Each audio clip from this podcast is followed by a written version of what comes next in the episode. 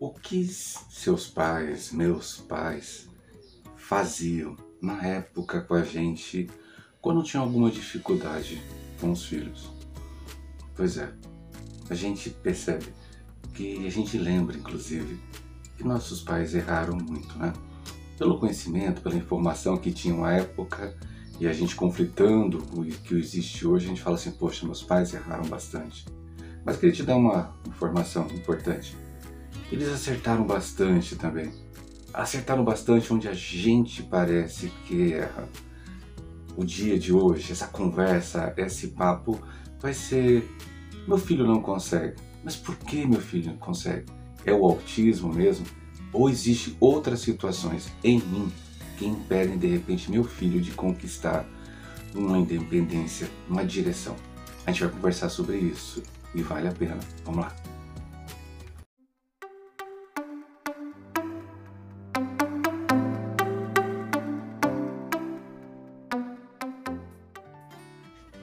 Esse é o canal Meu Mundo Autista, esse é o Alexandre Soledade. Muito obrigado por você estar aqui nos seguindo. Se você não nos segue, aquele botãozinho ali embaixo fala seguir e ativar a notificação, porque assim, toda semana a gente tem direcionado, levado vídeos ou podcasts. É, e eu preciso fazer isso hoje, né? Meu nome é Alexandre, eu, eu sou da cor parda, meus cabelos são castanhos escuros, minha camiseta que estou utilizando é preta, eu uso bigode e uma barba muito rala, mal feita, né? Tenho 49 anos, então ano que vem 50. Por que eu estou fazendo isso? Porque a gente descobriu que temos pessoas que não enxergam, pessoas cegas, que assistem ao canal. Porque tem filhos que de repente não são autistas, mas o que a gente fala que se aplica no auxílio a esse pai, a essa mãe, na condução com seu filho e sua filha. Muito obrigado. Então faço questão de dizer minha audiodescrição para que você saiba quem sou eu. Tudo bem? A gente vai conversar sobre um assunto um tanto que sensível.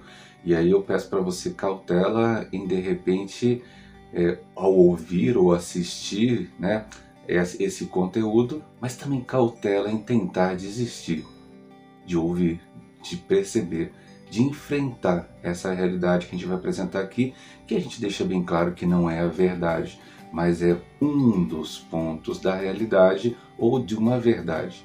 E você, de repente, se estiver sentado dentro da sua verdade, é preciso que você dê um tempinho para você escutar, porque fugir para sempre desses assuntos não vai dar. E quem paga o preço da sua fuga sobre determinados assuntos é o seu filho ou sua filha. Então vamos conversar sobre essa situação.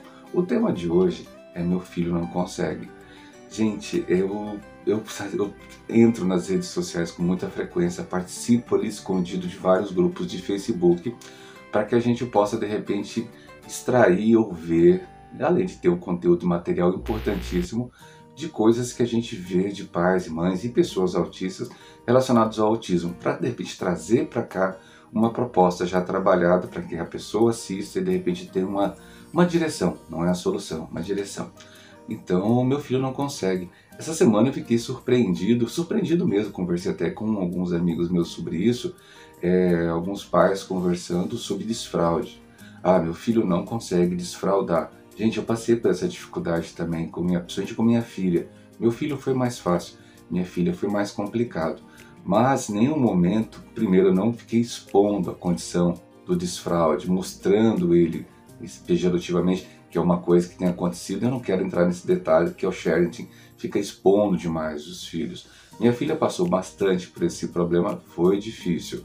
Mas eu acho engraçado como é que os pais estão encontrando a solução para o desfraude. Comprar uma cadeira, uma mesa, comprar uma escada, comprar um trono. Cara, todas essas alternativas estavam do tempo da vovó também, mas de outras formas. Só com aquela forma, está perto. Está perto do filho da filha, insistir, tornar aquele momento importante. Eu lembro que quando minha filha conseguiu sair da fralda, a gente fez uma tremenda algazarra em casa para mostrar para ela o quanto aquele negócio que ela estava produzindo no vaso sanitário era importante. Então, não tinha escada. Não tinha escada com símbolo do autismo ou cadeira com símbolo do autismo. A gente, de repente, tá nos, nos, nós estamos nos transformando no grande problema. A gente fala assim: ah, mas meu filho não consegue, ele derrama as coisas no chão. Então deixa, forra o chão, coloca plástico no chão. Ah, você acha que de repente você, quando era pequeno, você também não derrubou comida enquanto sua mãe estava tentando te dar a colher para você começar a aprender a comer sozinha? O que, que seu pai e tua mãe fazia? Deixava a zona acontecer e depois eles iam lá e limpavam, mas ficavam felizes de saber que você estava conseguindo independência. Ah, mas meu filho tem muitas estereotipias, ele joga comida para todo lado. Gente, esse que é o grande problema da questão. Se você não quer abraçar o autismo 100%, é, então você precisa rever esse conceito. Porque o que está acontecendo hoje é que diversos comportamentos que as crianças têm, que poderiam de repente partir deles o start para uma mudança, para levá-los à independência, estão sendo ceifados pelos pais. Os pais de repente, como eu, e aí eu coloco, eu também já fiz isso e ainda faço às vezes algumas coisas, apesar do, do conhecimento ou do conteúdo que a gente gera aqui, a gente não pode sentar aqui numa posição e falar assim, eu não faço isso, eu sou perfeito, eu sei de tudo, inclusive que nem alguns por aí andam falando e fazem as suas é, projeções ou jogam aqui conteúdos. Nossa, eu fico impressionado que a gente está conversando às vezes com Deus do outro lado. É, isso é impressionante. Mas nós que erramos bastante e acertamos muito, que faz parte, você também é assim, deveria repensar. Por exemplo, eu fico esperando, ah, mas meu filho não tem acesso à terapia, o que, que eu vou fazer? Ah, levo ele para o quintal. Ah, mas meu filho de repente não tem uma assessoria terapêutica na escola, ele não tem acompanhamento. Pois é, em casa, enquanto ele não tem, seja o acompanhante terapêutico do seu filho. Ou seja, o auxiliar de desenvolvimento infantil que seu filho e sua filha merecem. Então, ah, mas eu não tenho. Gente, é tanto mais. O que, que teu pai e tua mãe faria se tivesse essa situação? Ou você acha que o autismo começou agora? Ou de repente você acredita que surgiu o autismo de 10 anos para cá, quando você virou pai, quando você virou mãe?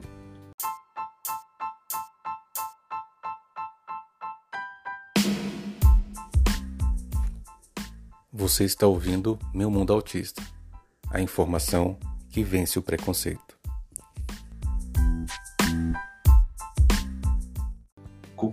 Pais faziam. O que, que os pais de crianças autistas faziam naquela época? A gente sabe que muita gente acabou tomando atitudes equivocadíssimas no passado, mas a gente não pode ficar preso aos erros de pessoas que erraram bastante, porque muitas crianças, inclusive, levaram choque, foram amarradas, acorrentadas. Isso são históricos, a gente sabe que isso aconteceu no passado com pessoas que não sabiam lidar os transtornos de neurodesenvolvimento, inclusive os transtornos mentais, que levaram inclusive jovens a ir para manicômios.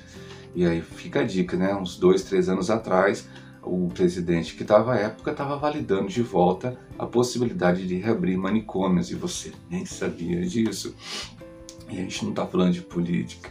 Mas aí, seu filho e sua filha, ah, mas meu filho não consegue porque lá tem muito barulho. Ah, tu tá esperando que o shopping mesmo tire todas aquelas iluminações, tire todo o barulho pro seu filho ir lá. Ah, mas claro, você não tem que levar teu filho uma exposição negativa e nem tampouco filmar teu filho tendo uma exposição negativa, uma tempestade sensorial para jogar na internet, para mostrar para os outros como seu filho sofre, quanto você sofre com seu filho sofrendo. O que que seu pai e tua mãe fazia quando você saía disparada? Ah, hoje tem nome, tá, gente? No autismo se chama de eloping, quando a criança sai disparada, porque ela não tem medo de perigo, ela não tem nenhum é, receio de entrar numa situação. Que bom, né, gente? Olha, pensa bem, se uma criança autista tem mais dificuldade em ter medo, porque ela não tem essa, essa percepção do que pode acontecer com ela, isso é o que dizem por aí, né? Como outras crianças na idade normotípica também são assim. Ah, que uma criança autista tem mania de se jogar na piscina. Gente, crianças pequenas fazem isso. Então, quer dizer, o que seu pai e sua mãe faziam? Quando você se jogava na piscina, quando você de repente saía desembestado, correndo, e teu pai e tua mãe, o que eles faziam? Iam atrás. Ou de repente dava o reforço necessário para que você não fizesse isso de novo. E aí, tudo aquilo que a gente não está conseguindo fazer, a gente está arrumando alternativas. Não estou dizendo que eu sou contrário àquela correntinha ou aquela mochilinha nas costas, que a criança vai lá longe e você segura pela correntinha para você não soltar o celular. A correntinha, muitas vezes, gente, tem a única função, é você não largar o celular, não largar o que está fazendo e não, e não se comprometer em ser pai e mãe do seu filho. Gente, quer ser pai e mãe de uma criança, você tem que estar preparado para correr. Estar preparado para ir atrás, para pular dentro de piscina. Você está tem que preparado para poder ver ele voltar todo lambrecado do quintal sujo de lama depois de uma chuva e mandar ele tomar um banho ajudar ele a tomar um banho. Se você não quer ser pai e mãe, definitivamente, e muitas vezes, não estou falando dos casos mais severos, severo não existe mais, os nível 3 né, é, do autismo que precisam de mais suporte, até eles às vezes dão menos trabalho que os pais. A gente fala o seguinte: olha, os seus filhos, que grande maioria são nível 1 ou nível 2, ah, você poderia ajudar muito mais. E quando a gente não sabe o que fazer, antigamente a gente ligava para o pai ou para a mãe para perguntar o que fazer, né? Hoje em dia a gente enfia os filhos na terapia. E muitas vezes eu acho que quem precisa de um tiquinho mais de terapia sou eu, você e não seus filhos.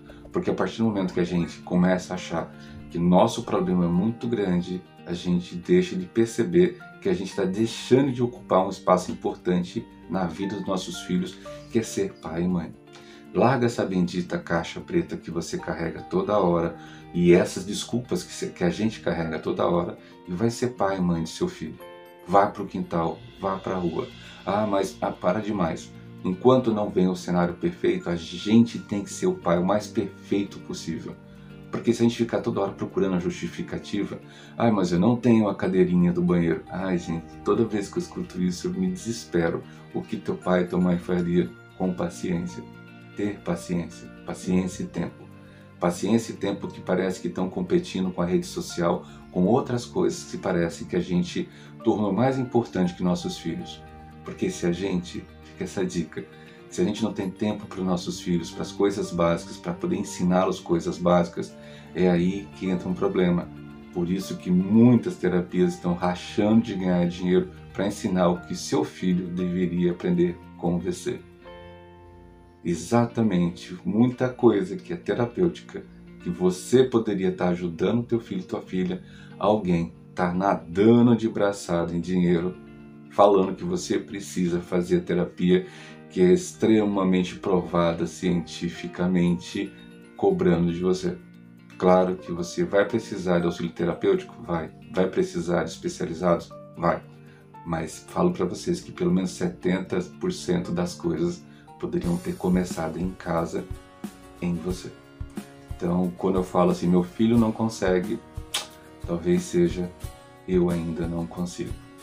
O autismo faz isso com a gente, faz a gente tornar aquela pessoa ainda mais quebradiça do que de repente o autismo diz para as pessoas que é. Então, vale a pena essa perspectiva, ouvir de novo, assistir de novo esse vídeo e talvez encaminhar para pessoas próximas a gente que precisa também ouvir, sem aquele dedinho, ouvir isso, tá bom? Fica essa dica. Até a próxima.